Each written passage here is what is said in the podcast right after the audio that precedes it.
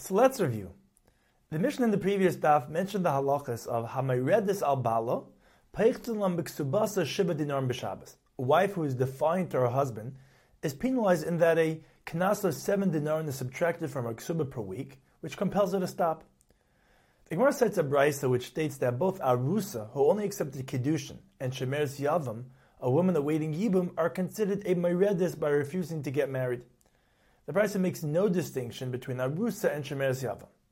However, Shmuel disagrees and says that there is a distinction.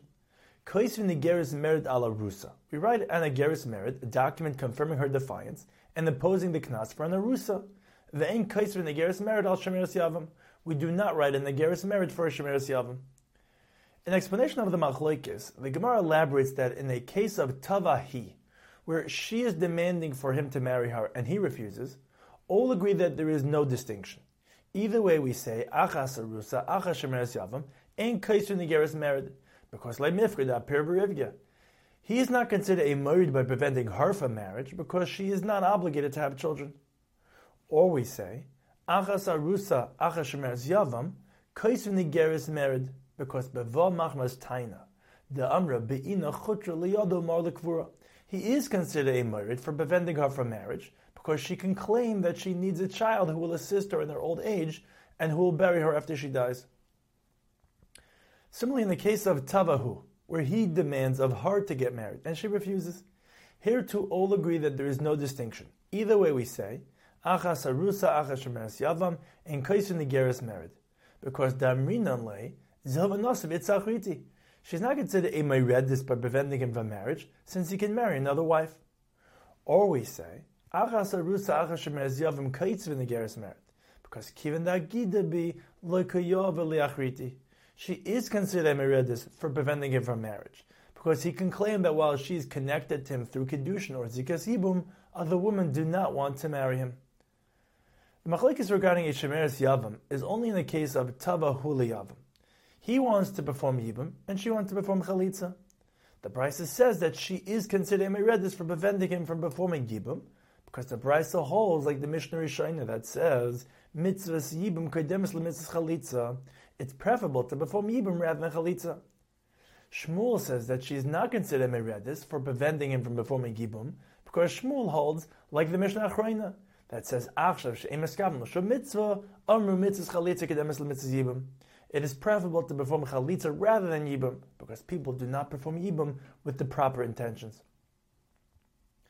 The Gemara continues explaining the previous Mishnah which taught Hameredis al Baila, a wife who is defiant to her husband, or Hamerid al Ishtai, a husband who is defiant to his wife, are both punished with a knas. However, Hameredis al Baila, when she is meredis, he is entitled to a weekly knas of seven dinarin or tarpeikin, which equals one dinar per day, including Shabbos. While Hamorid al Ishtai, Mesivin al ksubasa shleisha dinarim b'Shabbos. When he is married, she is only entitled to a weekly knas of three dinar or tapi'ikin, which equals a half a dinar per day, excluding Shabbos.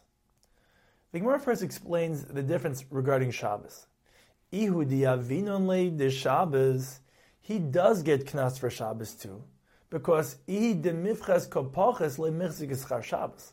Since the knas is a reduction of her ksuba, it does not look like money earned on Shabbos. However, ihi doloya vinun lo Shabbos, she does not get knas for Shabbos because ihu doisufi komaisvi mechzik ischar Shabbos. Since the knas is an addition to her ksuba, it looks like money earned on Shabbos. The Gemara then explains the difference in the amount of the knas. He gets a larger knas of one dinar per day, while she gets a smaller knas of only a half a dinar per day. Because tzairoi meruba mitzara, his distress is greater than her distress. Zak the Mishnah, a man whose wife is being supported through his agent, as she eats and resides in another residence. He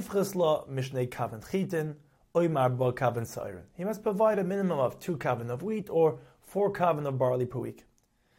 Based on the sugi Masechtas Eruvin regarding the minimum amount needed for Ribbit the Gemara explains that Shnei kavan chitin produce bread for 16 or 18 meals, which suffices for her and an occasional guest. Amr Yesi, loy pasak lo sa'irin, Rabbi Yishmael shal yisamach le'edim. And the Gemara explains, Rabbi Yissi is saying that this ruling of the Mishnah that Sa'irin kiflaim bechitin, that if he's giving barley, he must provide twice the amount of chitin, is the opinion of Rabbi Yishmael, who lived in the vicinity of Edom. Their barley was of inferior quality. However, elsewhere he can give less than four kavan siren as long as it will produce bread in the equivalent of shnei kavan chitin. The Mishnah continues, "V'noisen chatzi kav kitness." He provides a minimum of a half kav of beans, the chatzi loik shemen, and half a loik of oil, the kav gregris, a mon devela, and one kav of dates, or one mon of hard pressed dates. Vim ein loy,